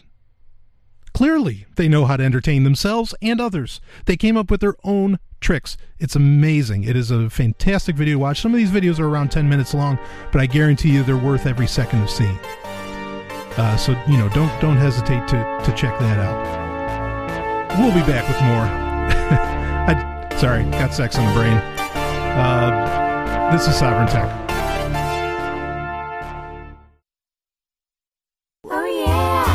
This is Stephanie Murphy, Sovryn Tech Producer. You may know me from this show, but did you know that I have my own podcast? It's called Porc Therapy. Porc Therapy is a bit different from other shows. We cover current events, big ideas, and even relationship issues, all through the lens of how we can get more freedom in our lives. Oh, and you'll love Sex and Science Hour. Join me on my website, porctherapy.com. That's P O R C therapy.com. Now back to Sovryn Tech.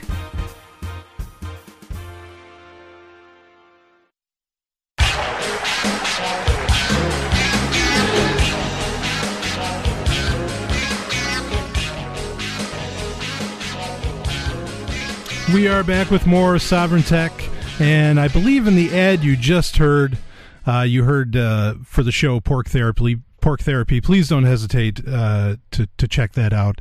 This show would not have happened without the wonderful uh, efforts of the producer of the show, and also my partner Stephanie Murphy, and the lovely, talented, uh, exceptionally hyper intelligent a woman that she is, the modern day Hypatia.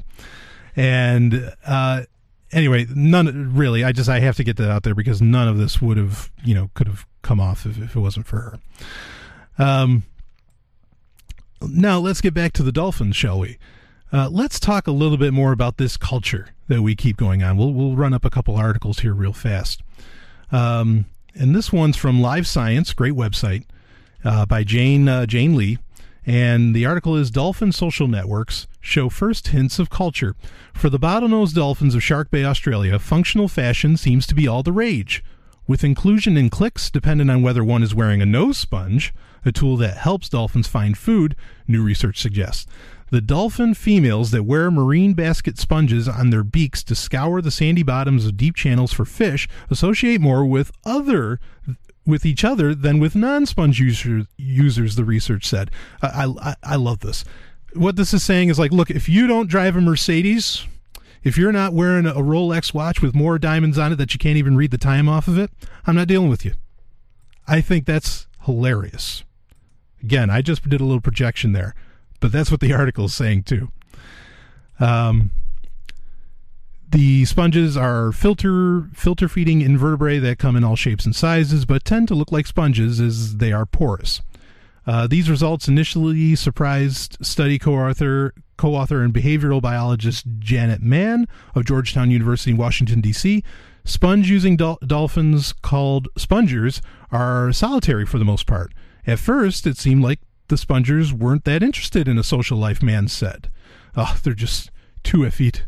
But but over 22 years of observing the Shark Bay dolphins, a pattern emerged, and it seemed the spongers were going out of their way to hang out with other spongers. Mann said, uh, "This is it's a country club." Mann opinion.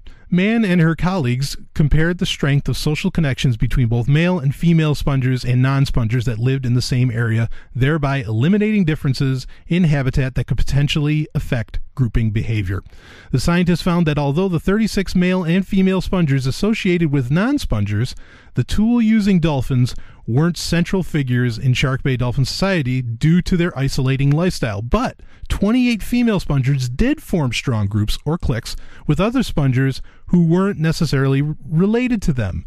The researchers report in a paper published online today uh, in the journal Nature Communications. The remaining eight male spongers tended to associate with non spongers, researchers noted. Okay, so some of them don't have as much snob appeal. That's okay. Sponging is a complex hunting tactic passed down from mother to offspring. This is the culture. They're teaching future generations how to do things. It involves learning where sponges grow, picking the right one. Yeah, no, no, you don't want that stuff from Walmart. Prying an intact sponge from the sea bottom and using it on their noses to root around the right areas to find fish concealed in the sand. The fact that a socially learned behavior draws these dolphins together is an important distinction from why from why other animal groups, Mann says. Uh, from why oh from why other animal form why other animals form groups. Sorry. Circumstances such as a communal communal food source may draw animals together, or individuals may pick up behaviors from others in their group. Peer pressure. Opinion. But coming together because of similar behaviors learned elsewhere is what makes shark bay spongers a cultural first among animals, Mann and her colleagues write in their study. Past research, researchers has, has found that uh, Australian dolphins are free spirits of sorts, with the females moving freely between males in different groups. Now, I mean, how can you beat all this? Dolphin females, again, this, this is my opinion, I'm projecting. Dolphin females are classy. They want the finest, they want the finest clothes, and they're so free, they don't mind dalliancing around, probably within themselves as well as, as the other male dolphins. Fantastic. Find another animal that you could even try to prescribe that description to of this article. I question that it's out there. Maybe whales. You know, maybe bonobos might pull that off at some point. I don't know. But this is fabulous. And I think that's the proper word to use. This is absolutely fabulous. Okay, so dolphins can create cliques. That's what that article is pretty much laying out. Can dolphins see beyond such cliques in the future, perhaps for mutual gain with another group? Let's go to the next story. This is from BBC News. Uh, Divided Dolphin Societies Merge for First Time by Matt Bardo. Uh, a unique social division among a population of bottlenose dolphins in Australia's Moreton Bay has ended, according to a new study. The dolphins lived as two distinct groups that rarely interacted, one of which foraged on a trawler bycatch. But scientists think that a ban on fishing boats from key areas has brought the two groups together. They believe these socially flexible mammals have united to hunt for new food sources. They want more food, they want more resources, and so they're banding together despite their differences. Sounds very human. The findings are published in the journal Animal Behavior. The Moreton Bay dolphins were thought to be the only recorded example of a single population that consisted of groups not associating with each other. The split was dubbed the parting of the pods. So this is pretty famous.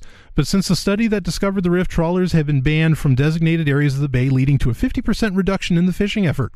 A key area of the bay to the south where the social split was observed by a previous study has been protected. The changes have gave scientists a unique opportunity to observe the adaptability of dolphin society. The trawler dolphins from Moreton Bay had previously fed on the bycatch from, from boats, while the non trawlers found other sources of food. This is actually pretty common in history. Uh, dolphins are also strangely an animal that is highly respected by a lot of ancient cultures. And even you can go back to Pliny the Elder in ancient Rome, who was a, a natural philosopher back then, and he even talked about how like dolphins would help people fish, you know, so that they could get the bycatch like they're doing just now. Th- This hasn't changed, and it's been happening for a long time. Uh, there's never been really any experiments looking at social structure where you can compare what it what it was like before and what it is like now, said Dr. Ansmann, uh, marine vertebrate ecologist at the University of Queensland and the study's lead author. Analyzing how the population interacted before and after trawling meant the team uh, could assess how the dolphin social network had changed. The dolphins had basically rearranged their whole social system after trawling disappeared, so now they're actually interacting again, Dr. Ansmann told BBC Nature. The scientists identified individual dolphins by the mark on their dorsal fin and recorded which animals were associated with which. Each dolphin has, has small injuries like nicks and notches, cuts and things like on like that on the fin, so they all have a very unique looking dorsal fin. This technique meant that Dr. Ansmann could observe changes in behavior. She could tell what the two groups were. In some cases, down to the individual dolphins, which had been studied in the 90s to reveal the original division. Presumably, they're sharing information, cooperating, and things like that. Dolphins operate in what is called a fission fusion society, forming groups and then splitting up to form different groups. That sounds familiar too. Through complex communication and social intelligence, bottlenose dolph- dolphins often work as a team when hunting for food, and Dr. Ansmann believes this may be what lies behind the unification. When relying on natural food sources, I guess it's more important for them to interact with others or to learn from others or to cooperate with others to get to these food sources, she said. The results suggest that a flexible social structure may be an important factor in how dolphins exploit a wide range of resources in the marine environment. Okay, so, you know, haters going to hate, but dolphins don't always hate. They they will they'll click back together. I'm kind of reminded. I am projecting. I, am kind of reminded that, uh, you know, of of like the Iroquois and how the Iroquois are actually made of, of, of six different tribes, and how each tribe, you know, pretty much did their own thing. But then, hey, when things were when things were tough, or like the Algonquin or the Mohawk were coming up, they all banded together and they said, "Okay, we got we got to figure this out," which is fine. That, that's that's self defense, uh, and that's understanding of uh, you know resources and understanding of who and what you are, and that you want to live, and that you're willing to work with people and cooperate for the best chances to do so. Very human, very acceptable. Dolphins are doing the same thing. Interesting. So let's go to the last article of that I have. And this one is okay, let's break down what we've talked about. Dolphins know who and what they are. If a dolphin had the name Brian, it would know that it was Brian if it saw itself. And it would want to look good, just like this Brian, Brian Sovryn, would want to look good. Um, they have language, S- specific language. They know A is A. They don't have the letter A, but the, the concept is the same in their language. Uh, they have tools. They teach their children. They have culture. They have sex, tons of it. They have it for pleasure. They use sex toys. Holy cow. Okay. Um, they have clicks. They have fashion sense, it would appear. So that's what we've got. So all this put together, this year, this year, uh, or I'm sorry, last year, last year, uh, February 21st, 2012. This is also from the BBC. This is the article Dolphins reserve same rights as humans, say scientists. Okay, well, there it is. This is similar to the to the article about language that we read, where the the lead researcher said SETI, which is a search for extraterrestrial life in the universe, SETI does not need to be looking all over the universe for, for more intelligence life. It's right here. These scientists, these independent scientists, are saying the same thing. We'll read the article. Dolphins should be treated as non human persons with their rights to life and liberty respected. Scientists meeting in Canada have been told. Experts in philosophy, conservation, and animal behavior want support for declaration of rights for cetaceans. They believe dolphins and whales are sufficiently intelligent to justify the same ethical considerations as humans. Recognizing their rights would mean an end to whaling and their captivity or their use in entertainment. So these scientists are recommending again that they be treated as humans. That means you can't enslave them or you can't hunt them. The move was made at the annual meeting of the American Association for the Advancement of Science in Vancouver, Canada, the world's biggest science conference. It is so this is being discussed on the biggest stage on the planet. It is based on years of research that has shown dolphins and whales have large, complex brains and a human like level of self awareness. This has led the experts to conclude that although non human, dolphins and whales are quote unquote people in a philosophical sense. People in a philosophical sense, which has far reaching implications.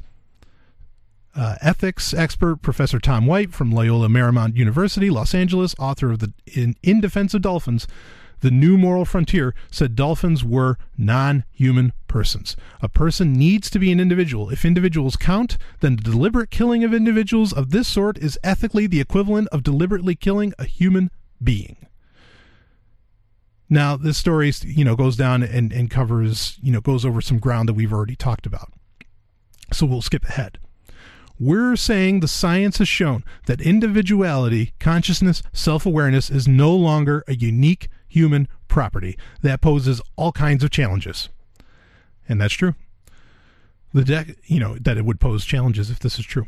The declaration, originally agreed in May 2010, contains the statements Every individual cetacean has the right to life. No cetacean should be held in captivity or servitude, be subject to cruel treatment, or be removed from their natural environment, and no cetacean is the property of any state, corporation, human group, or individual. It adds the rights, freedoms, and norms set forth in this declaration should be protected under international and domestic law. Uh, psychologist Dr. Lori Marino from Emory University in Atlanta told how scientific advances had changed the view of the cetacean brain. She said, We went from seeing the dolphin whale brain as being a giant amorphous blob that doesn't carry a lot of intelligence and complexity to not only being an enormous brain, but an enormous brain with an enormous amount of complexity, and a complexity that rivals our own. Dolphins had a sense of self which could be tested by the way they recognize themselves in mirrors, she said, which we talked about. When you get up in the morning and look in the mirror and you and know that's you. You have a sense of you, said Dr. Marino. They have a similar sense. They can look in a mirror and say, hey, that's me. You know, I'm, I'm kind of, I can't help but be reminded of, uh, you know, something like, uh, I think, therefore I am. Hey, that's me. So I've presented all this information, okay? And I've tried to be very clear on what's factual, what is my projection, what's my opinion. Um, I tried to keep the opinions to a minimum and tried to lay out again as much pure fact as I can. Uh, I really I want you to draw your own conclusions from all of this. You don't have to you don't have to, you know, I'm not some authority, but this is something that I think about and it's important and that's why I'm doing a show about it. But now it is time for me to express my own conclusions, my own feelings on the matter. Uh, and this is all purely opinion, other than the facts, the facts that we've laid out and that I relate to. Um, because I consider this opinion to be backed up by extensive research. Uh, and I mean, again, anything I'm about to say is not code and rule. It just isn't. Okay. So, you know, don't worry. What we have here, in my opinion, is with with with dolphins is we have life. We have intelligent, conscious life. I am not saying that they are superior to humans. I'm not even saying that as far as, you know, philosophical or mathematical intelligence that they match us. But they have enough. They understand what suffering is. So they understand uh, you know, they understand pain, they understand love, they understand sex for what it is. They understand all these things. They understand that that for their kids to survive better, they have to teach them things. They understand that, you know, there are finer things in life like wearing sponges, which we may find ridiculous, but to them it's not clearly. They understand social connection. They understand social abstraction. They understand social ostracism. Not that that's a good thing they in every way that you can see in my opinion these creatures understand life at a level very similar to ours you know, it, it a person once asked me, okay, if you saw someone about, if you saw a human being about to kill a dolphin, would you intervene? My answer to that, yes. Because of the non-aggression principle, which I as an anarchist wholly subscribe to, because I'm an atheist and I don't think humans are the apple of God's eye, as special as they are, as much as I love being a human and wouldn't want to be anything else. I would defend that dolphin. I'm not going to take either one's life, but I would defend that dolphin in as peaceful and nonviolent a way as I can. And maybe that's the ultimate, you know, that's that's the ultimate testament. Is is it that important to you? Is it, you know, is is does it matter that much? Yeah, to me it does. Um, in science fiction, a lot of times, you know, you get this whole thing where like the aliens are looking down on Earth, and they just they look down at the humans, and they go, "How pathetic! You kill each other, you you harm you. you don't just kill each other, you do things worse than death." And it's true. You know, and I I don't just to get this out of the way, I don't think that there have ever been aliens in our solar system ever for again the reasons of you know that uh, uh, you know there's no faster than light travel it's just not possible so for something to get here that i mean wow that would that that'd be some serious business that i don't think has occurred. Maybe there was life on mars or something or maybe there's extraterrestrial life on you know various moons in the solar system. I'm not i'm not doubting that but i'm just saying that i don't think any intelligent species has come from like sirius b okay? Or has flipped in through on a planet that circles through every 3600 years called nibiru you know and that aliens are controlling the government. Please make no mistake. I'm not saying anything like that and i don't believe any of that though even though i understand it well but right here like like the original researcher from the language article stated that seti doesn't have to look for life out there it's right here i do believe that what are the qualifications for being conscious intelligent life can is it aware of what it's doing? Is it aware of who it is? Clearly the dolphin is all of the above on those. And is there more than one dolphin? Yeah, there's tons of them. It's a race. It's a species. It's a race. When something is fully aware of what it's of what it's doing, when it can act outside of its out of side of its own instincts, as in it can wait patiently while it's in pain to get healed. And then you take such an animal and you hunt it or you put it in for entertainment or things like that. Is that slavery? Tough questions. I don't know that I can I you know, I don't know that I'm willing to to be very definitive on all of those. But like we talked about, like I, I said in the beginning, imagine that this was a spe- this was a creature on Europa just because it's extraterrestrial life, I think everybody would be a little more uh, skittish about doing anything towards it, unless a new racism decided to come up, which I'm always concerned about. Um, but let's keep going on the on the, the, the fancifulness, on the maybe the more science fictiony talk on this. Um, you know, because I think what a lot of people want to instantly say is, well, they don't have houses, they don't have society.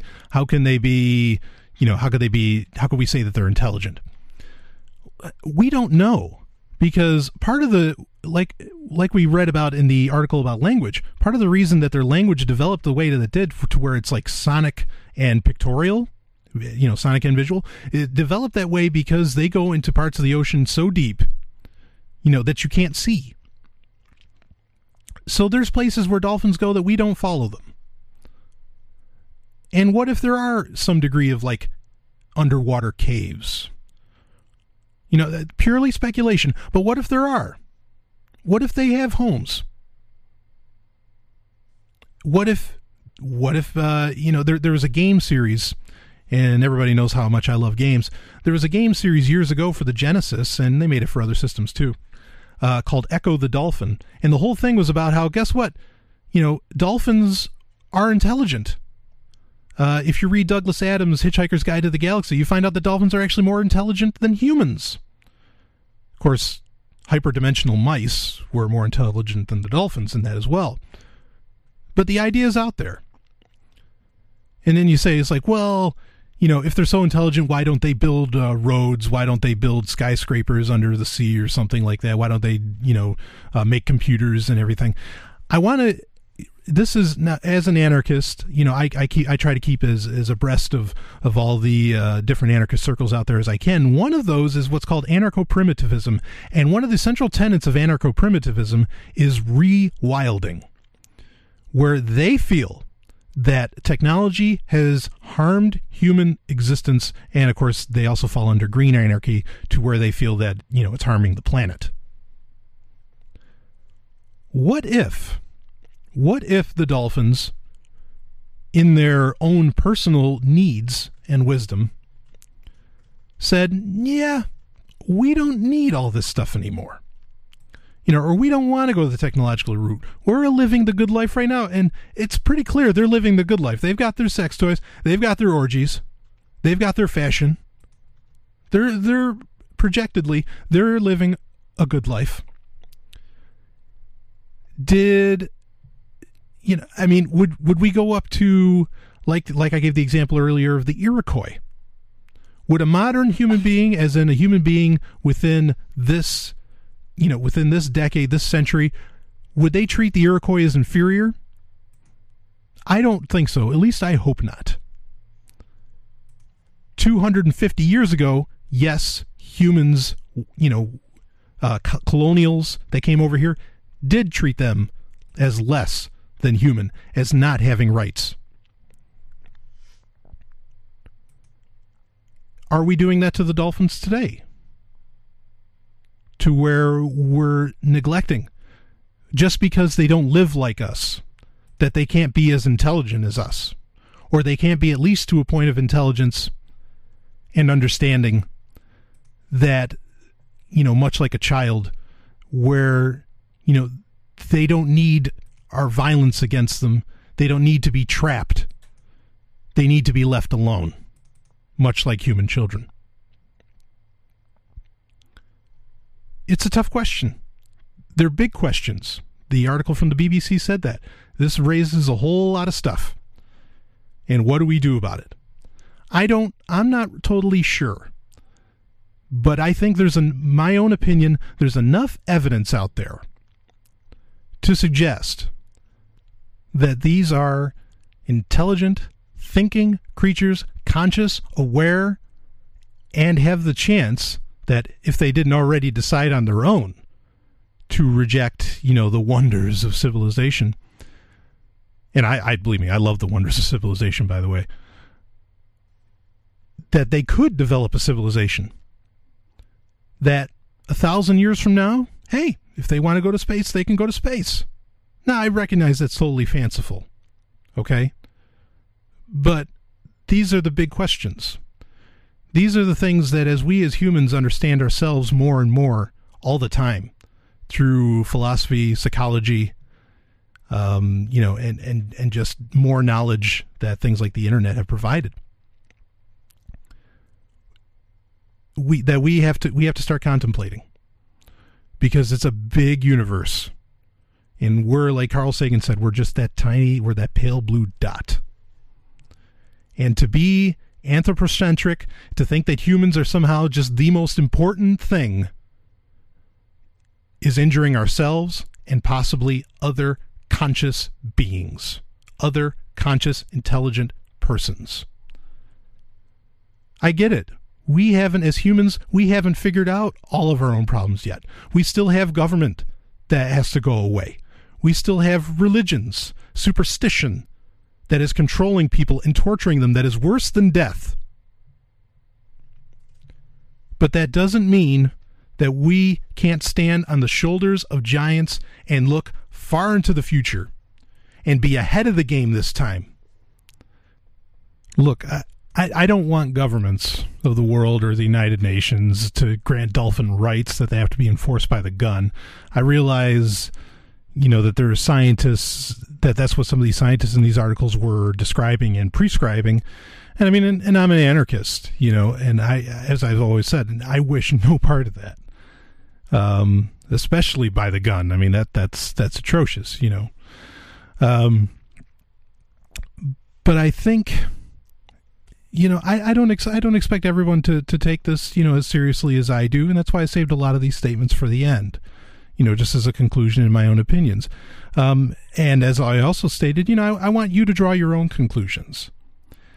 But I do think the conclusion, at least one of the conclusions that is unavoidable here, is that at the very least, with the evidence given, not the opinions, with the evidence given, the dolphins are special. They're they're not like other animals. I mean, they may not be like us, they may not even be close to us, but they are special. And, you know, I know a lot of you are probably wondering, and perhaps even jokingly, and that's fine, you know, or you're thinking, you know, Brian's crazy what is Brian Sovryn going to do? Is he going to go to Japan and start doing dolphin protection outreach to keep them from eating dolphins? No. You know, I mean, I, I, I, I hate to say this, but I mean, I don't go to Burma either and stop the killing of innocent humans there. I mean, neither do you. But that doesn't mean that one doesn't care that it's happening. You know, is Brian Sovryn going to stop eating tuna because dolphins get caught in the nets? No, but uh, you know, I'll purchase dolphin safe tuna, which I have done for years. I mean, there's a lot of people that apparently feel kind of similar to me. Not that that's a justification, and that's why that's so popular, and that's why so many companies offer it. Um, and I mean, it's, it's just like you know, I buy a lot of my goods from countries where the money is needed, and that's okay. You know, I I, I like that. Um, I even do like. Well, anyway, that's that that's a that's my bottom line, but you you don't have to. My my bottom line is you don't have to feel the same way I do about this. Okay, I mean you you don't have to do anything. That's that's that's what freedom is all about. So this is Brian Sovryn, and I appreciate you listening. And you know, if you have any questions, uh, you know, don't hesitate. Email me at sovryntech at hush.ai, and you know, let's talk about this. Uh, if anything, I hope this got you to think, uh, and I certainly hope that you know, th- this doesn't keep you from listening to future episodes just because you might think this particular one is crazy. I'm okay with that. And you can email me and say, hey, Brian, you're crazy. And that's okay. Uh, you know, but it's something to think about. And that's what I want Sovryn Tech to do. I, I wanted to ask big questions here and there. And I, and I wanted to, uh, you know, I wanted to get people thinking about things and being aware of things. You know, you may not have known um, a lot of this information and so I'm glad that I was able to provide it for you. Anyway, thanks again for listening. Don't forget to head to the Tumblr page, sovryntech.tumblr.com, or go to the Facebook page, which is getting pretty lively, uh, as I said earlier in the show. And this is Brian Sovryn, and thank you for listening.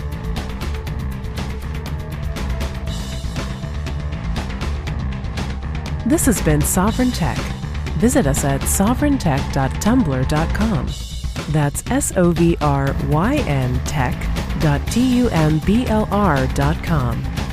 There you can connect with us, see more of what you've heard on today's show, and catch our podcast feed.